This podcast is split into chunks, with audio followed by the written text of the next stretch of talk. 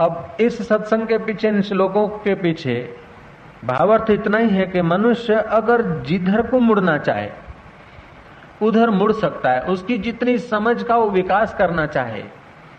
हाँ अगर बचकानी बुद्धि है, अल्पमति है, बच्चा छोटा है, उसके आगे तुम शक्करपाला रख दो और सोने की गिन्निया रख दो तो गिन्नी को चक्कर फेंक देगा शक्करपाला उठाएगा, क्योंकि तुरंत स्वाद देता है। चॉकलेट, लॉलीपॉप ले लेगा। और अशरफियाँ छोड़ देगा।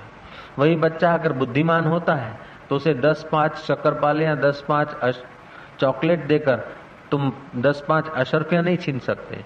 वो पचासों चॉकलेटों को छोड़ देगा, चॉकलेट के डिब्बे तक का त्याग कर देगा, लेकिन अशरफियों को पकड़ेगा, भले उस वक्त स्वाद नहीं आता। ऐसे जिसकी बुद्धि का विकास हुआ है, वो अल्प सुखों को, अल्प सुख रूपी चॉकलेट या शकरपाला को छोड़ देगा। भले अभी सुख नहीं मिल रहा है, अभी उल्लास नहीं मिल रहा है, अभी भोग नहीं मिल रहे, लेकिन अंत में जो मिलेगा, वो कभी छूटेगा नहीं। ऐसी जिसको समझ है, वो संसार का थोड़ा दुख आएगा, थोड़ी बेचैनी आएगी, थोड़ी निंदा स्तुति आएगी, थोड़ी कठिनाई आएगी, थोड़ा अनादर होगा, थोड़ा अपमान होगा, ये सब सह लेगा। लेकिन ऐसी चीज़ के लिए सहेगा कि जो मिलने के बाद फिर कुछ पाना शेष नहीं, जिसको जानने के बाद कुछ जाना शेष नहीं, जहाँ पहुँचने के बाद फिर पतन की कोई संभावना नहीं, उस आत्मदेव को वो जानता है। तो जिसकी अल्पमति है, वो अल्प भोगों में उलझ जाता है। लेकिन जिसकी श्रेष्ठ मति है, वो श्रेष्ठ अति श्रेष्ठ परमात्मा तत्व को जानने की कोशिश करता परमात्मा को जानने के लिए परमात्मा को पाने के लिए सही पूछो तो मेहनत इतनी नहीं है, कठिनाई नहीं है, लेकिन उसके लिए तड़फ नहीं, और तड़फ उस लिए नहीं कि अल्पमति के कारण अल्प अल्प भोगों में, अल्प अल्प सुखों में, अल्प अल्प बातों में हमारा जीवन खत्म हो जाता है। छोटी छोटी बातों में छोटे छोटे व्यक्तियों में छोटी छोटी इच्छाओं में छोटी छोटी उपलब्धियों में छोटी छोटी मान्यताओं में छोटे छोटे दिखावों में छोटे छोटे सामाजिक व्यवहारों में, इन छोटो छोटों में खंड खंड में हम इतने बिखर जाते हैं कि अखंड का सोचने का भी हमारे पास समय नहीं। अखंड को पाने का हमारा संकल्प नहीं उठता।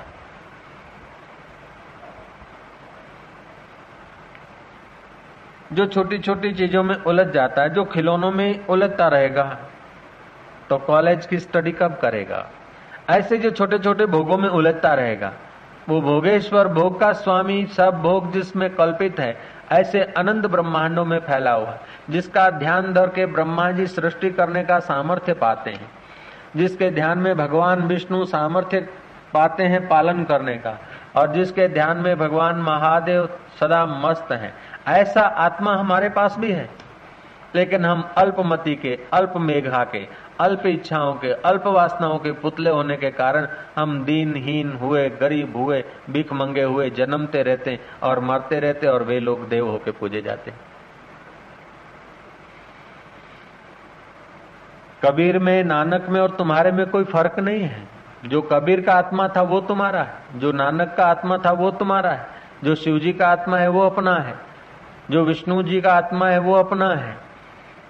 जो ध्रुव का है, वो अपना है। जो प्रहलाद का आत्मा है, वो अपना है। लेकिन उन्होंने खंड खंड में न लगाकर अखंड में अपनी वृत्ति लगाई, इसलिए वो महान हो गए। और हम लोग खंड खंड में वृत्ति लगाकर जीवन को नाश कर दिया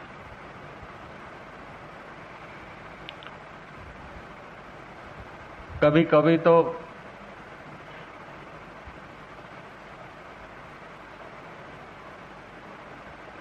चुपचाप बैठे हैं। ध्यान करते करते फिर ध्यान करने की भी प्रक्रिया आप भूल जाते हैं। ऐसे ही शांत बैठे, उस समय जो शांति और सुख मिलता है। वो हो सकता है कि भोग भोगते समय भी सुख न मिलता हो, ऐसा भी अनुभव होता। है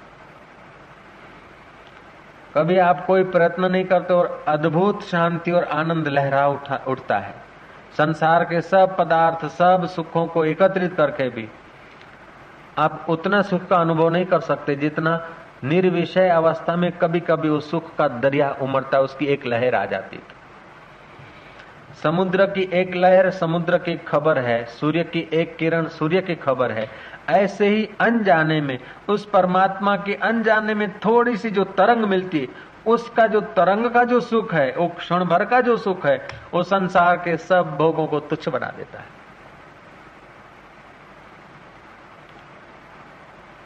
इब्राहिम से किसी ने पूछा,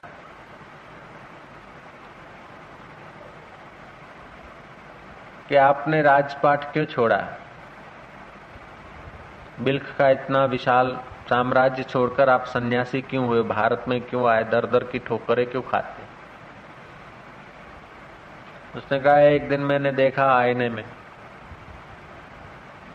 कि मेरी महल के जगह पर एक आएक मुझे शमशान दिखने लगा और शमशान में कब्रस्तान में मैं अकेला। जिनके लिए मैं पाप ताप करके जिनको रिझाने में लगा था, वे कोई मेरे साथ नहीं। जिन रानियों को खुश करने में, बैगमों को रिझाने में जिन बच्चों को रिझाने में, जिन वजीरों को राज़ी रखने में। मैंने समय गंवाया, वो कोई नहीं था अकेला में। और उस शमशान के बयाबान विभित वातावरण में। मैं अकेला ही दुख का भागी और मिट्टी में मिलने को जा रहा था। ऐसा मुझे एहसास हुआ, भास हुआ। फिर किसी फकीर के शब्द सुनाई पड़े। छत पर कोई फकीर घूम रहा था। रात्रि को मुझे एहसास हुआ। मैंने पूछा, कौन है? तो आवाज़ आई कि मैं हूँ। मैंने पूछा, कौन हो तुम? बोले, मैं अपना खोया हुआ ऊँट खोज रहा हूँ। मैंने डांटा कि, बदतमीज सम्राट की छत पर कोई ऊँट मिल सकता है? तो बेवकूफ़ भी हो, बदतमीज भी हो। तब उस अजगैबी आदमी ने कहा कि इब्राहिम, कान खोल के सुन ले। अगर इन अल्प भोगों में सुख टिक सकता है। रानियों के हाड़ मास में सुख टिक सकता है। सिंहासन पे बैठकर अहंकार सजाकर अगर सुख टिक सकता है। रथों में और फूलों की शया पर शयन करने से और रथों में विहार करने से अगर सुख टिक सकता है। इस राजवैभव और ऐश्वर्य में अगर सुख टिक सकता है तो छत पे ऊँट भी टिक सकता है। छत पे ऊँट भी मिल सकता है। अगर इन विषयों में, इन अल्प भोगों में अगर सुख मिल सकता है तो छत पे ऊँट भी मिल सकता है। ये बात सुनकर मेरे को और वैराग्य हो। और राजपाट छोड़कर मैं भारत के सन्यासियों के पास आया। एक सन्यासी के पास पहुँचा इब्राहिम।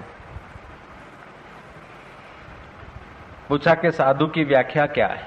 साधु को कैसे जीना चाहिए? साधक को कैसे जीना चाहिए? सन्यासी ने कहा साधक को मिल जाए तो खा ले और नहीं मिले तो संतोष करके चुप बैठ जा। मिल जाए तो अच्छा पहर ले, नहीं मिले तो सादा सुधे से संतोष कर दे। जिस दिन भिक्षा मिल गई, चिकनी चपाटी खा ले, नहीं मिले तो संतोष करके बैठे। इब्राहिम ने कहा, ऐसी बात नहीं। इतना तो कुत्ता भी जानता है। मिल गया तो पूछ हिला के खाता, नहीं मिला तो कोई लड़ाई करने थोड़े जाता तो बैठा रहता है, संतोष करके। मिल जाए तो बांट कर खाए, और नहीं मिले तो उपवास रखे और धन्यवाद मनाए कि आज तूने अपने करीब आने का मौका ज़्यादा दिया, आज नाचेंगे, गुनगुनाएँगे। अनुकूलता में तो संतुष्ट हो, लेकिन प्रतिकूलता में और खुश, और आनंद।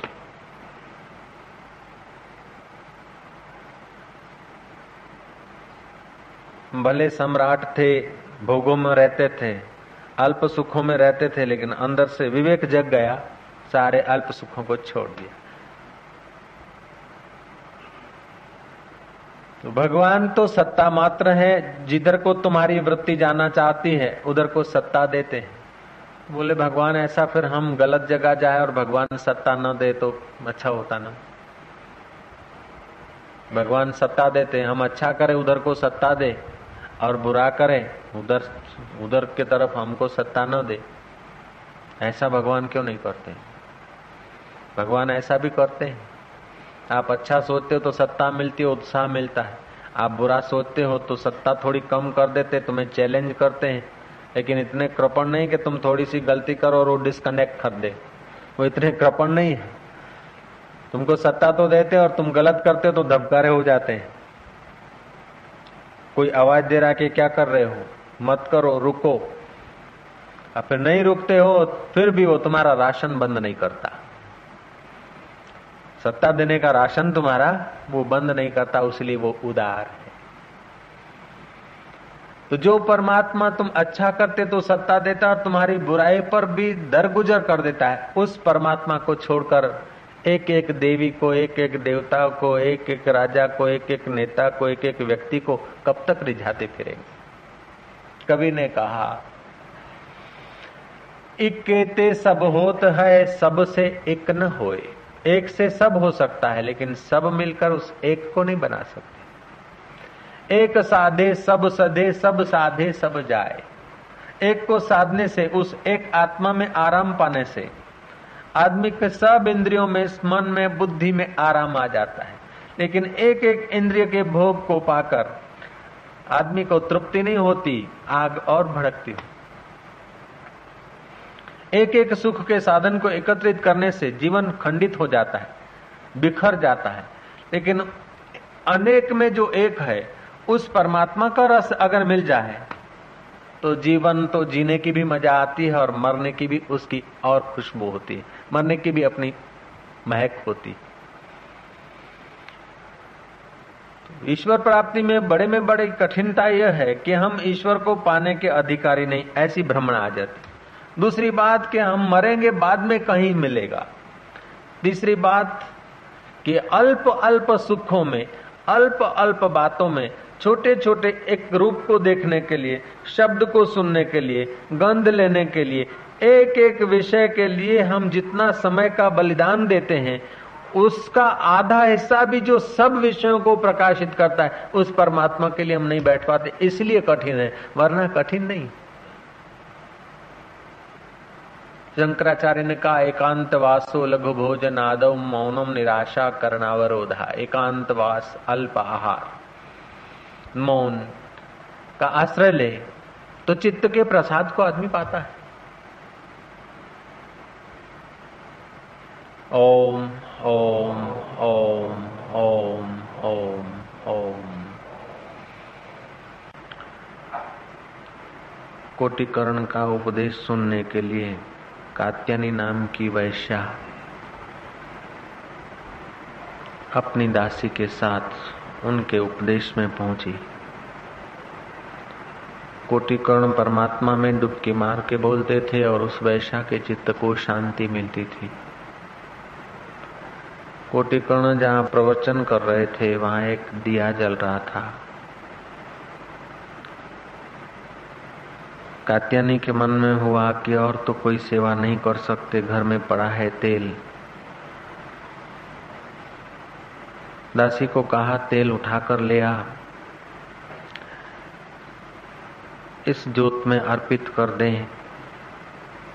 इस वातावरण में बाहर की जोत जले, शायद कभी न कभी हमारी भीतर की भी जोत जले। वहाँ क्या हुआ कात्यानी के घर में डाकुओं ने सेंध डाली और डाकुओं का जो सरदार था दूरी पर खड़ा रहकर चहू और नज़र घुमा रहा था। कोई आता तो नहीं। दासी जो गई, देखती है कि सेंध डाली जा रही है। डाकू खड़े हैं, अब मैं घर में कैसे प्रवेश करूँ? वो भागी भागी कात्यानी के पास पहुँची। कात्यानी को कहने लगी कि चल उठ। अपने घर में डाकू घुसे हैं, सब माल सामान चुराए ले जा रहे हैं। सब चौपट किए जा रहे हैं, उठो।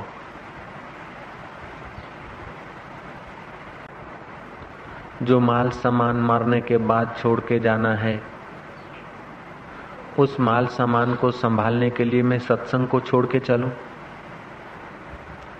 जिस सामान को संभालना है, जिस परमात्मा के प्रेम को, परमात्मा के खजाने को संभालना है,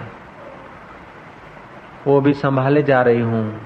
और तू इस सेंध की बातें बता रही, मरने दे। ले जाने दे, कहाँ तक ले जाएँगे, कौन रख पाया है, कौन संभाल पाया है, कौन साथ में ले गया है। मैं भी साथ में ले जाऊँगी वे डाकू और चोर भी साथ में न ले जाएँगे, जो साथ में ले जाना है, वो तो अभी हम लिए जा रहे हैं। कोटिकर्ण महापुरुष के अनुभव के वचनों को हम अपने वचन बनाए जा रहे हैं। दासी जो घर की सेंध देखकर लौटी थी तो चोरों का सरदार, डाकुओं का सरदार, निगरानी पर था। दासी को लौटते देखकर दासी का पीछा किया। वो भी चुपके से आकर दासी के पीछे बैठ गया था। कात्यानी ने दासी को उपदेश दिया। डाकुओं के सरदार का मन बदल गया। सत्संग पूरा होते ही उस कात्यानी के पैर पकड़ लिए उसने बोले, देवी, जो संभालना है वो तू संभाल रही है और जो छोड़ जाना है उसके लिए हम डाके डाल रहे हैं।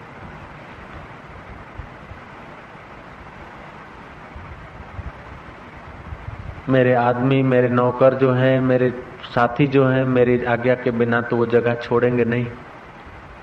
आप पधारो, उनको भी दर्शन दो।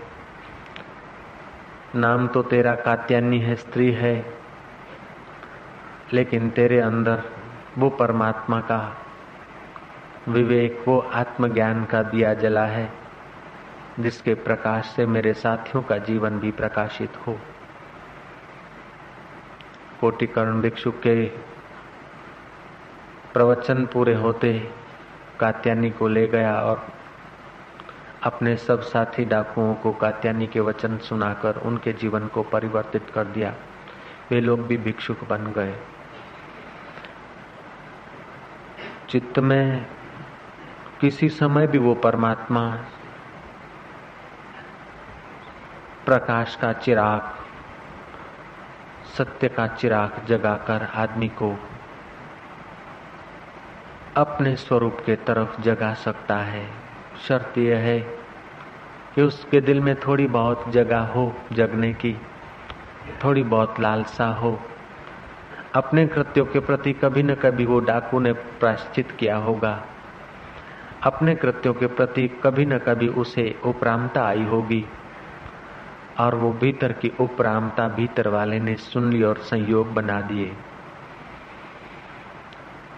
तुम्हारे चित्त में कभी विवेक आए कि आखिर कब तक છેવટે શું આ બધું કર્યા પછી આ બધું પ્રાપ્ત કર્યા પછી આ બધું મળ્યા પછી આ બધા હોદ્દાઓ પછી આ બધી પ્રતિષ્ઠાઓ પછી આ બધા ભોગ પછી છેવટે શું તતઃ કિમ प्राप्तवान राज्यम ततः किम राज्य मिल गया, फिर क्या? देवताओं ने प्रसन्न होकर भोग दे दिए, फिर क्या? अश्विनी कुमार ने प्रसन्न होकर आशीर्वाद दे दिया, दिव्य गंध की। फिर क्या? गंध से भी तो तृप्ति नहीं होती, रूप से भी तृप्ति नहीं होती, रस से भी तृप्ति नहीं होती, शब्द से भी तृप्ति नहीं होती। इनसे आदमी थक ज़रूर जाता है। शब्द सुनकर, टीवी देखकर रूप देखकर, रंग देखकर, रस लेकर आदमी उब जाता है, थक जाता है। और सब थकान मिटाने के लिए जाने अनजाने में रात्रि को गहरी नींद में जाता है। वो परमात्मा की सत्तार स्फूर्ति लेकर फिर दूसरे दिन वही काम करता है जिससे वो थक जाए, जिससे वो उब जाए और जीवन की घड़ियाँ बीत जाए। ऐसा आखिर कब तक करेंगे? इस प्रकार का अगर विवेक, वैराग्य, चित्त में स्फुरे, अपने कृत्यों की प्रति जरा सी सजगता आ जाए, अपने जीवन की धारा बह रही है, आयुष्य क्षीण हुआ चला जा रहा है, उसके प्रति जरा सा विवेक आ जाए, जरा सा थमान आ जाए, जरा सा रुक जाए। हो सकता है किसी वैश्या के उपदेश से भी हमारा चित्त सत्य के रास्ते चल पड़े। यो यो याम याम तनु भक्त श्रद्धा श्रद्धयार्चितुम इच्छति। जो जो जिसका भक्त है श्रद्धा से जिसकी आराधना करता है, तस्य तस्याम चलाम श्रद्धा। तामेव विदिध्याम्य हम उसकी श्रद्धा में अचलता में देता हूँ। अगर अल्प भोगों की श्रद्धा के लिए, अल्प भोगों की प्राप्ति के लिए, अल्प सत्ता वाले व्यक्तियों की, देवों की, गंधर्वों की यक्ष की, किन्नरों की, कुबेर की, वरुण की, अश्विनी कुमार की, गणपति की। भूत और भैरव की लोग आराधना करते हैं। तो उस आराधना करने में भी परमात्मा तुम्हारी सहाय और साथ देता है।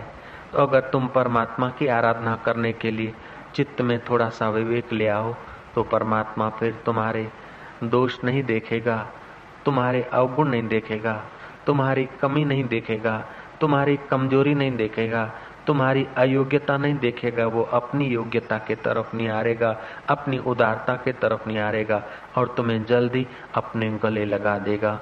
इसलिए अल्प भोगों के लिए, अल्प सत्ताधारियों की, अल्प पदवियों के लिए, अल्प व्यक्तियों की आराधना न करते हुए, जो अनेकों में एक छुपा है, वो भी हमारे हृदय में है। उस हृदयेश्वर को कभी कभी प्रार्थना करे कि परमात्मा हमारा मनुष्य जन्म व्यर्थ न जाए। हे नाथ, हमारा मनुष्य जन्म व्यर्थ भोगों में न जाए। इब्राहिम जैसे बिल्क के सम्राट सब कुछ छोड़कर भारत के साधुओं के चरणों की धूल छानने लगे और हम साधुओं का संग छोड़कर सत्य का साक्षात्कार का रास्ता छोड़कर हम तुच्छ विषयों में अपना जीवन न गंवाएँ। हे परमात्मा, हमें सतर्क करते रहना। दुनिया के हंगामों में आँख हमारी लग जाए, दुनिया के भोगों में वृत्ति हमारी थम जाए, दुनिया के खिंचाव तनाव में चित्त हमारा उलझ जाए तो ये मेरे मालिक, तू मेरे ख्वाबों में आना, प्यार भरा पैगाम लिए। हम कभी बहाव में बहते जाएँ तो तू हमें थामने के लिए परमात्मा संकेत कर दिया करना। हे प्रभु, हमें असत्य से बचाकर, सत्य की ओर ले चलना, अंधकार से बचाकर, प्रकाश की ओर ले चलना, मौत से बचाकर, अमरता की ओर ले चलना, जिसने देह में ममता की, जिसने देह को मैं माना, संसार को सच्चा माना, भोगों में आसक्ति की, वे न जाने कितने कितने जन्म भोग कर दुख पाते हैं। कितने कितने माताओं के गर्भ में ऊंधे लटकाए जाते हैं। हे मेरे परमात्मा, अब हमारा ऊंधा लटकने का अंत हो जाए, हमारे जन्म और मृत्यु का अंत हो जाए। हम तेरे स्वरूप को पाले, तू हमारे हृदय में छुपा है और हमें तेरा ज्ञान नहीं, तू हमारे हृदय की धड़कने चलाने की सत्ता दे रहा है, और हमें तेरी पहचान नहीं। तेरी सत्ता से हमारी इंद्रियाँ देख रही है, लेकिन हम तुझे नहीं जान पाते हैं। तेरी सत्ता से हमारा मनोवृत्ति उठती है, लेकिन हम तुझे नहीं निहार पाते। तेरी सत्ता से हमारी बुद्धि निर्णय करती है, लेकिन हम तुझे नहीं पा रहे हैं। तेरी सत्ता से हमारा मैं स्फुर रहा है, लेकिन हम मेरे मालिक को नहीं समझ रहे हैं। हे प्रभु, अब तू अपने घर की समझ देना, तू अपने तत्व का ज्ञान देना अब तू अपने चैतन्य का चमत्कार देना। बाहर के स्वल्प चमत्कार, मनुष्य अन्न खाता है, रक्त बन जाता है, सांप दूध पीता है, जहर बन जाता है, गाय घास खाती है और दूध बन जाता है।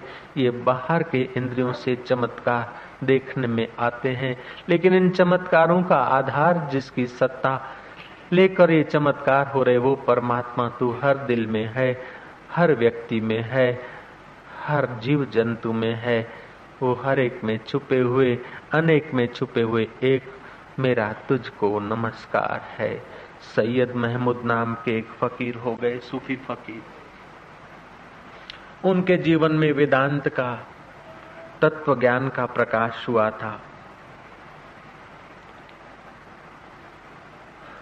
उनको ज्ञान और वैराग्य की मस्ती में इतनी तल्लीनता रहती कि वे अपने पास कुछ रखते नहीं। वस्त्र भी नहीं, कोपिन भी किसी को ज़रूरत है तो दे देते थे। इतने वो अलमस्त रहते थे। अच्छे अच्छे सम्राट उनको मानते थे। दारा भी उनके खास शिष्यों में का एक शिष्य था। औरंगज़ेब दारा के प्रति द्वेष था, दारा उसका दुश्मन था।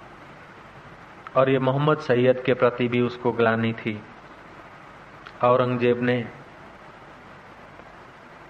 मोहम्मद सैयद को पकड़वाया। कहा कि क्या बकता है, बोले, वही मेरा मालिक। काबा में काला पत्थर होकर चुमा जाता है और हिंदुओं के मंदिर में साइलग्राम होकर पूजा जाता है।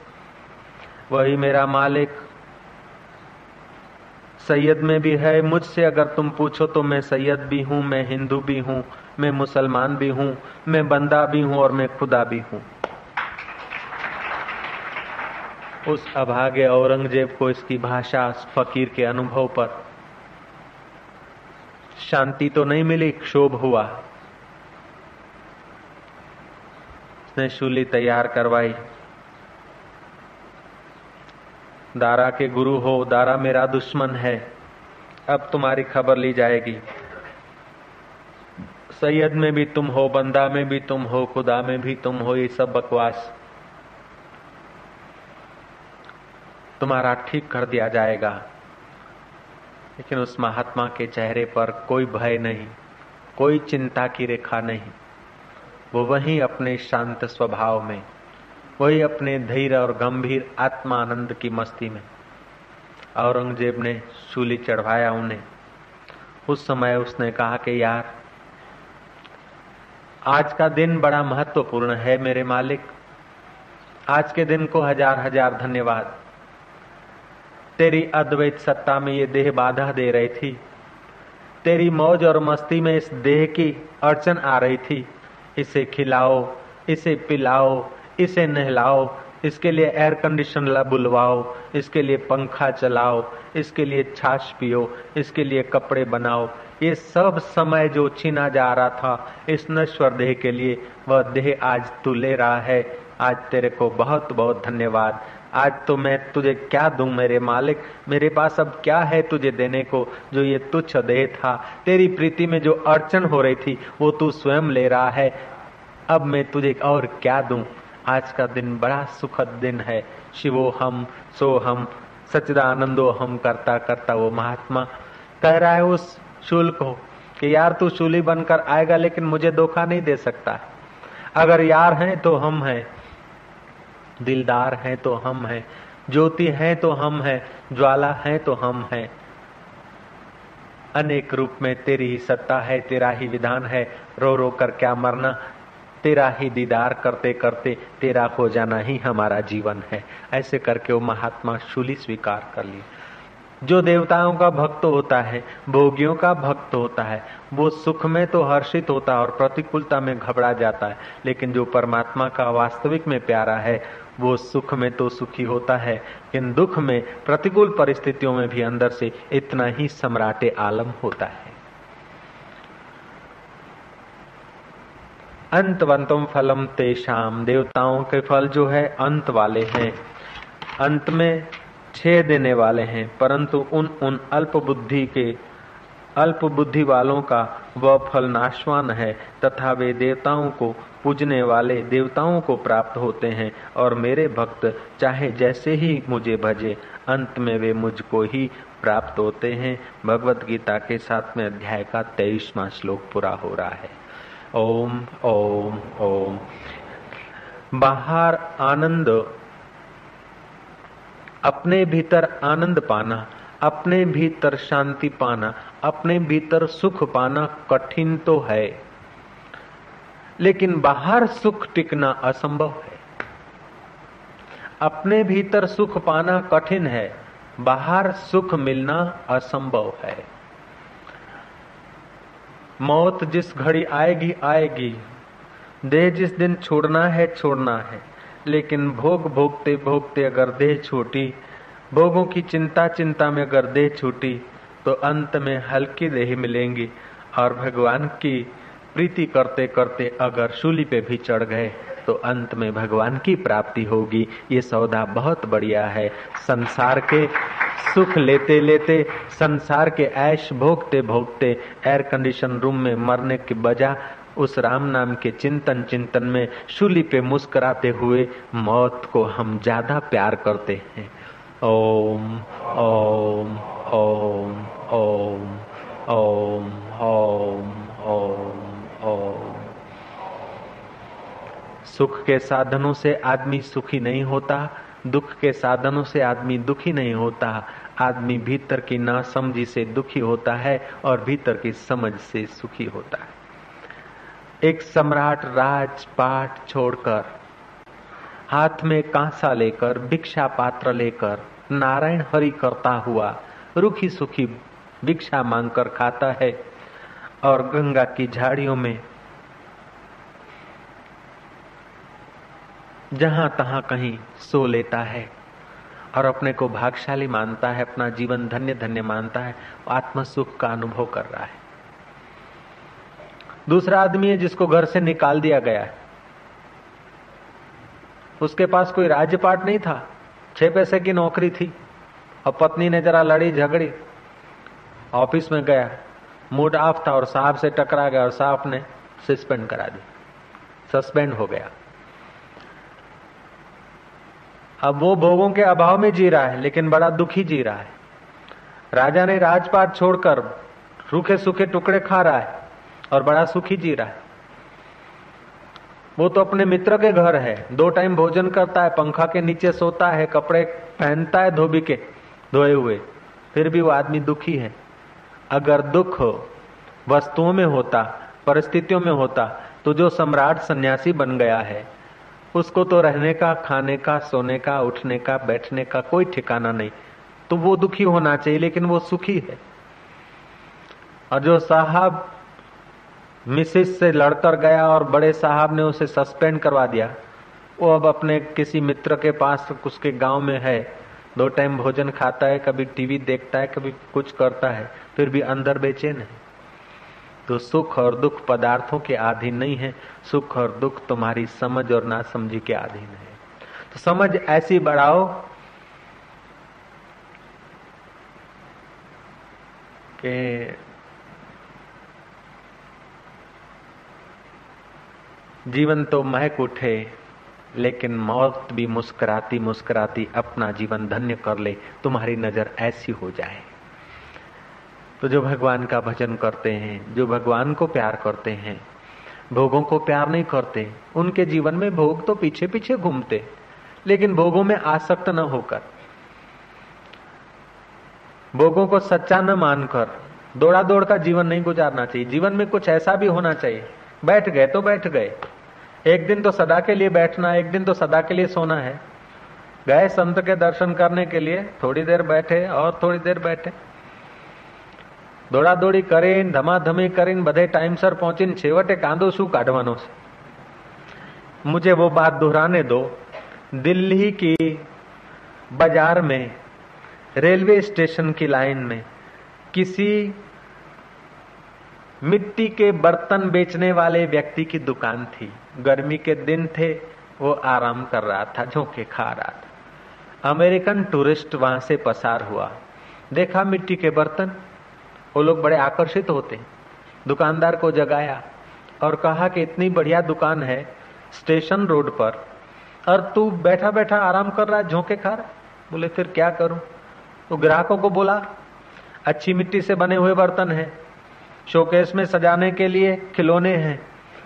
इसमें दही जमा कर खाओ तो बर्फ़ी जैसा लगता है। फ्रिज का पानी तो काकड़ा करता है, लेकिन ये मिट्टी के बर्तन में रखा हुआ पानी पानी में जो दूषण होते उसको खींचकर शुद्ध बना देता है। ऐसे मेरे बर्तन है। साइंटिफिक बात है और तुम ग्राहकों को समझाओ। बोले, फिर क्या होगा?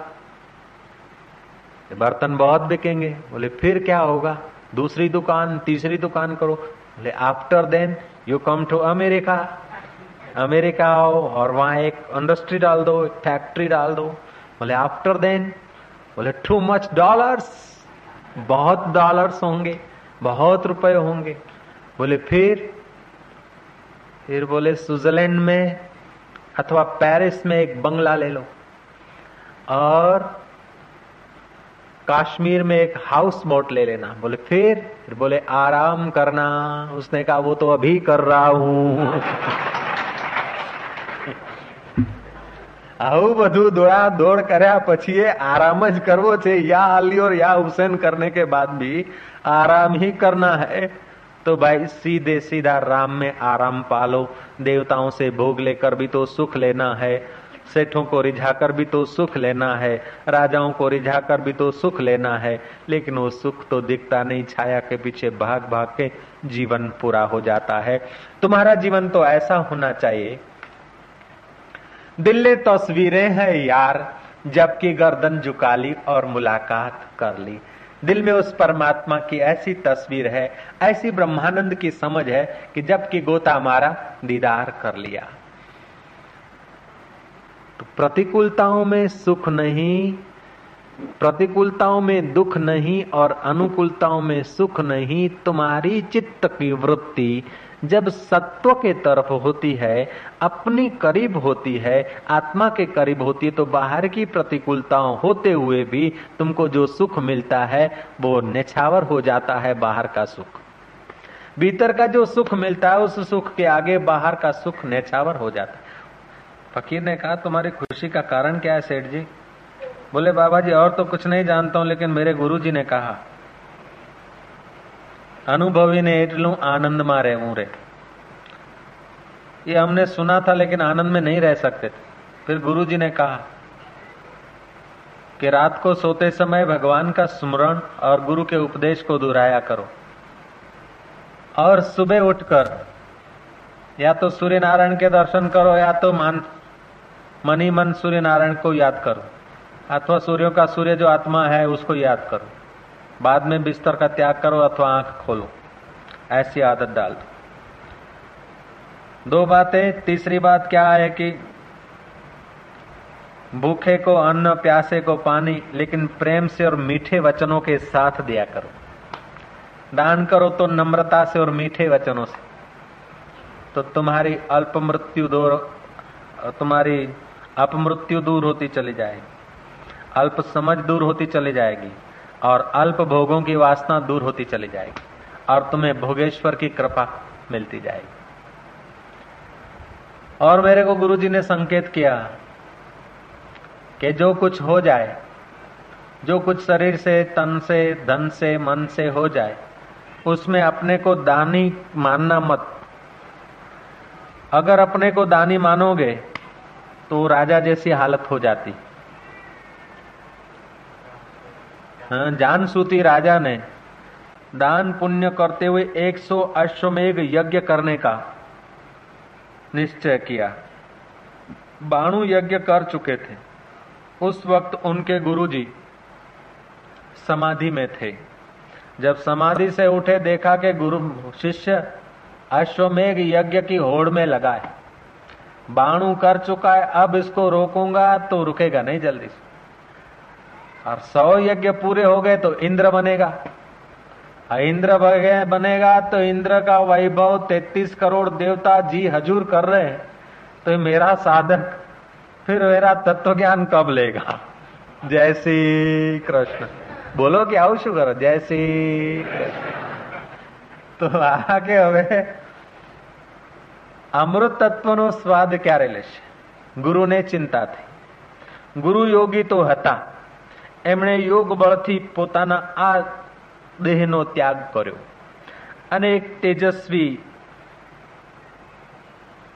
સંયમી નિયમી બ્રાહ્મણના ઘરે ગુરુદેવે જન્મ લીધો જાનશ્રુત રાજાએ ત્યાં સુધી નવાણું યજ્ઞ ને આંકડે પહોંચી ગયા ગુરુજીએ જન્મ લઈને સાત વર્ષના થયા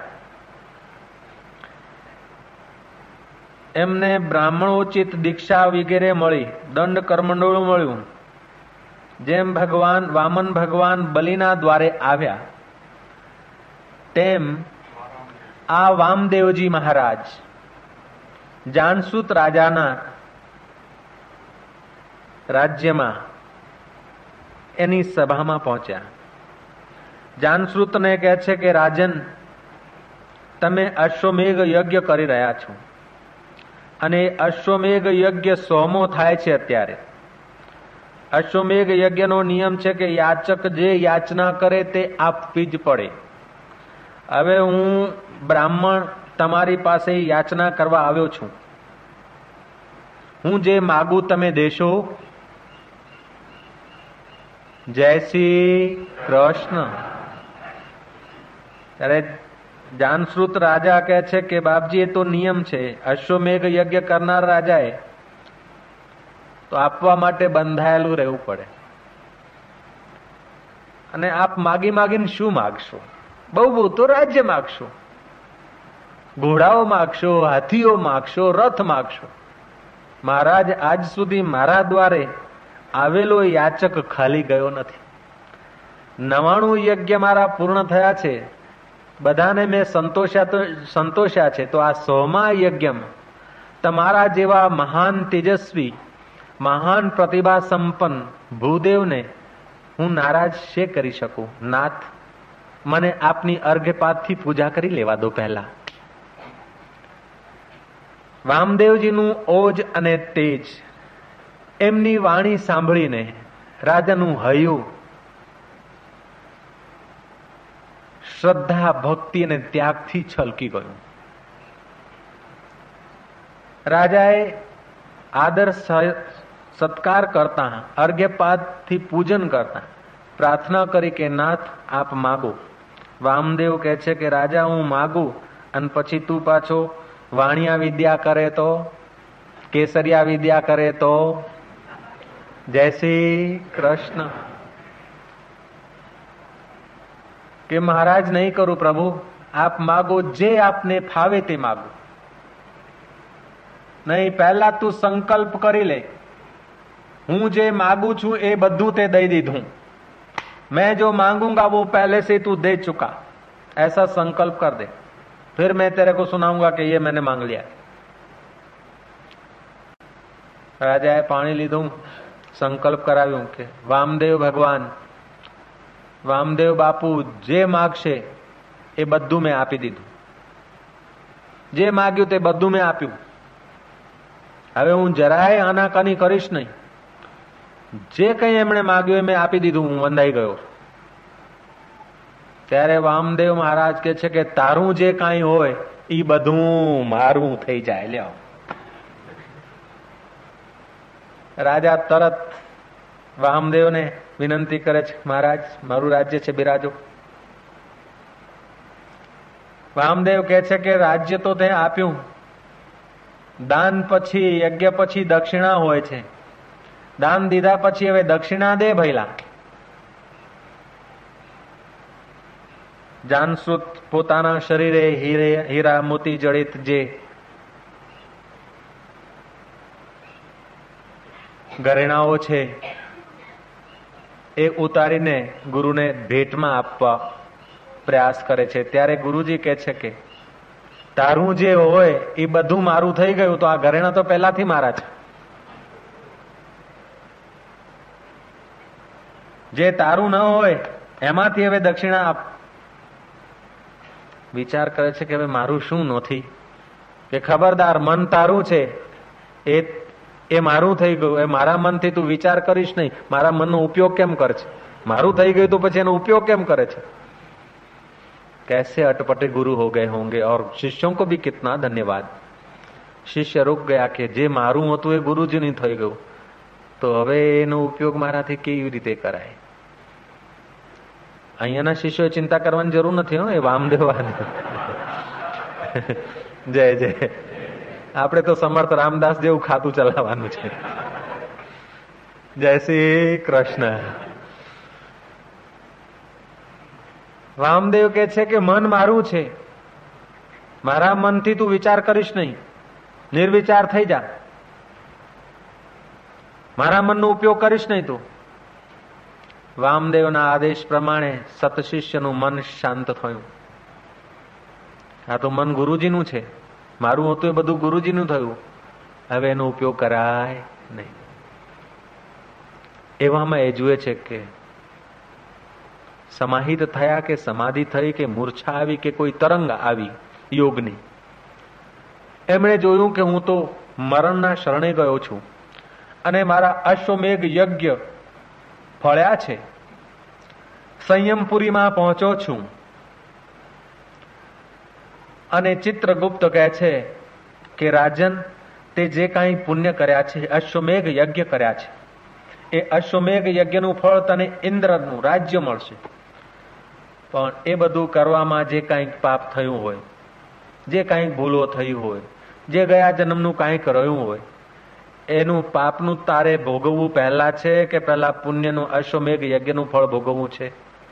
ત્યારે જાનસુત કહે છે અશ્વમેઘ યજ્ઞનું ફળ ભોગવી અને પછી જો પાપનું ફળ દુઃખ ભોગવીશ તો સુખ ઉપર પાણી ફરી વળશે એટલે પહેલા જે દુઃખ આવતું હોય મારા ભાગનું ચૂટકું જરાક જેવું જે કંઈ આવતું હોય એ ભોગી પછી સુખના સાગરમાં હિંડોળા ખાઈશ